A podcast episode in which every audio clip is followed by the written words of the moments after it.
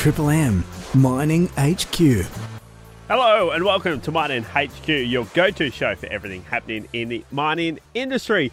Today, Chris Lementia is sitting down with Ashley Spears. Now, Ashley is the Executive Officer of Gender Inclusion and Diversity Champion.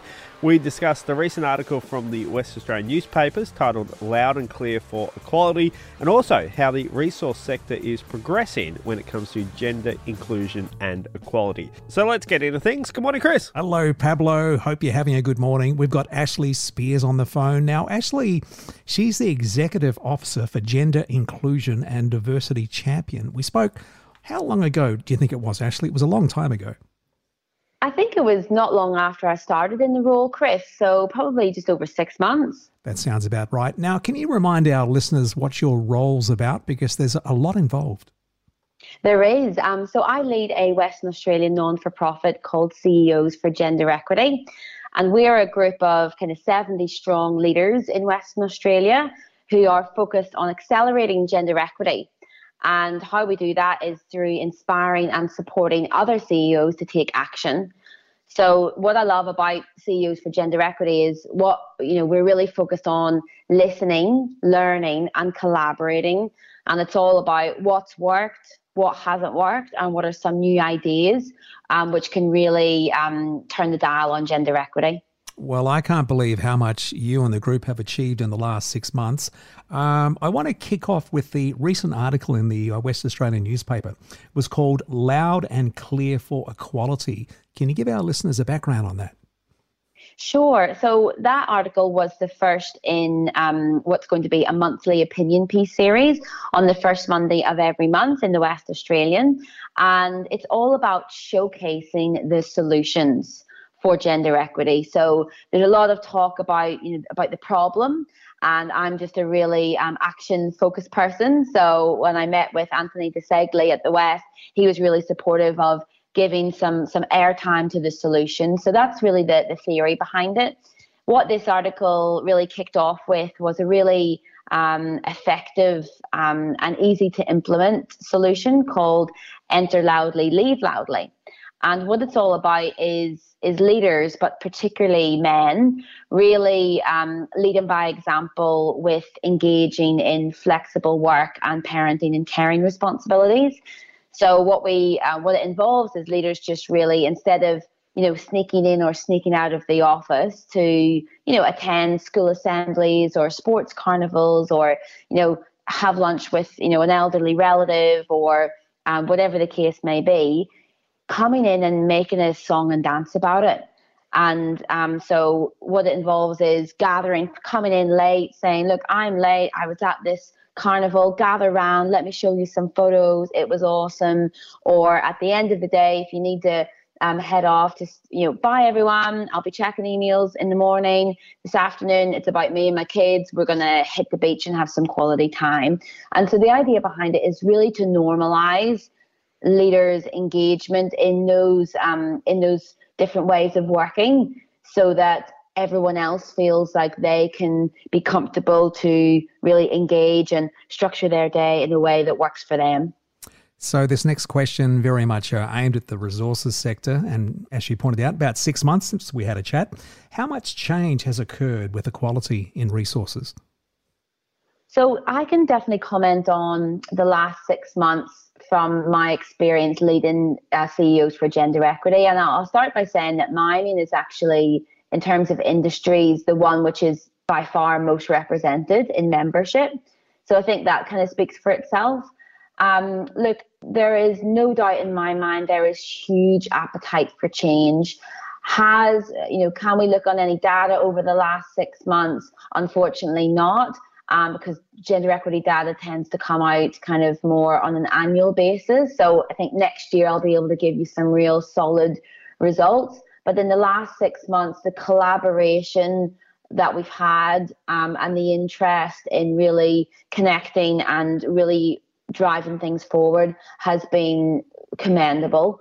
And I think the announcement in the last couple of weeks about three of the big resources companies coming together with this joint training program um, for um, the prevention of, of sexual harassment um, is really a kind of a fruit of some of that labour that's been going on behind the scenes and the conversations that have been happening. So there's great momentum building, and we're going to see a lot more of those kind of announcements and those kind of collaborations.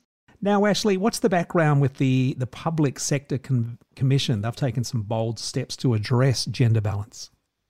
They sure have. So the public sector looked at their statistics a while ago and they found that they were kind of 70% represented by women overall, but um, it was, I think, to begin with, maybe only about half of that at leadership roles. And that's a really common trend, by the way, even in um, highly feminized industries.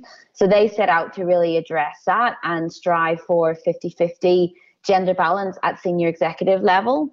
And this was the um, one of the initiatives which I was really impressed by because I think the government can have a um, you know a bit of a, a reputation for um, you know having a lot of red tape and maybe not um, being quite so progressive as other industries. But I think what they've done here really dispels all those myths.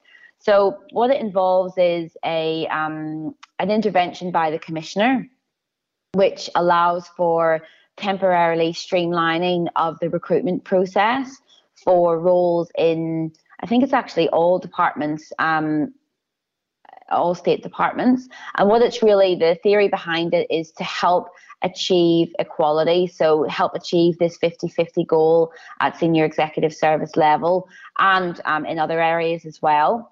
So instead of going through the normal full recruitment process for government roles, leaders can conduct an individual assessment of merit, and um, there is no need to advertise for roles. So if you identify, um, you know, a high potential candidate, once you do an individual assessment of merit and deem them suitable for the role, you can make a direct appointment. So this is a bit of a game changer because it it really helps with a couple of um, aspects of talent acquisition, especially when you're trying to drive gender equity. One is speed. So good candidates these days are not available for long um, and, and frequently have multiple offers. So this intervention allows government leaders to make a move more quickly, which will definitely help. And it also overcomes some of the systemic barriers to gender equity in traditional recruitment processes where you know, women are much less likely to apply for an advertised role if they don't meet, you know, 10 out of 10 of the bullet points. So um, again, by removing the need to advertise, it, it enables more um, speed and, and agility and probably some innovation to bring some awesome high potential leaders into um, the public sector. Well, we're almost out of time, but I, I, want to ask you about this one because the post was fantastic. You wrote about things you've learned over the last two days. Can you tell us about that? Yes, yeah, so I recently attended the Australia and New Zealand Academy of Management conference in the Gold Coast, and it was two days of um, present, you know, keynote presentations and um, my academic peers presenting on their research projects. And there was i was just blown away by all of the really innovative and sometimes obscure research which is happening in australia which no one knows about but just some of the favorite takeaways for me were the fact that you know we're all kind of meeting out these days especially at this time of year. So really making sure that meetings are either 20 minutes or 35 minutes and that's it. So you could block out an hour an hour and a half.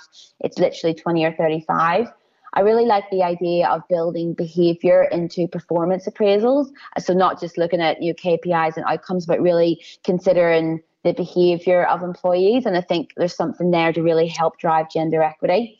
Um, and finally, the four day working week. So, um, some research which was discussed, which really shines a light on the fact that it reduces stress, increases revenue, reduces your turnover of employees, and increases happiness. So, the companies which have um, done studies on this, it's been a resounding success. So that's something which I'm, you know, really passionate about and will be really championing. Ashley Spears, thank you for your time and for you and the crew. We wish you a Merry Christmas. Thank you so much. Great to catch up, Chris. For the very latest mining news in WA, Stream the Mining HQ podcast, available now on the Listener app, LISTNR.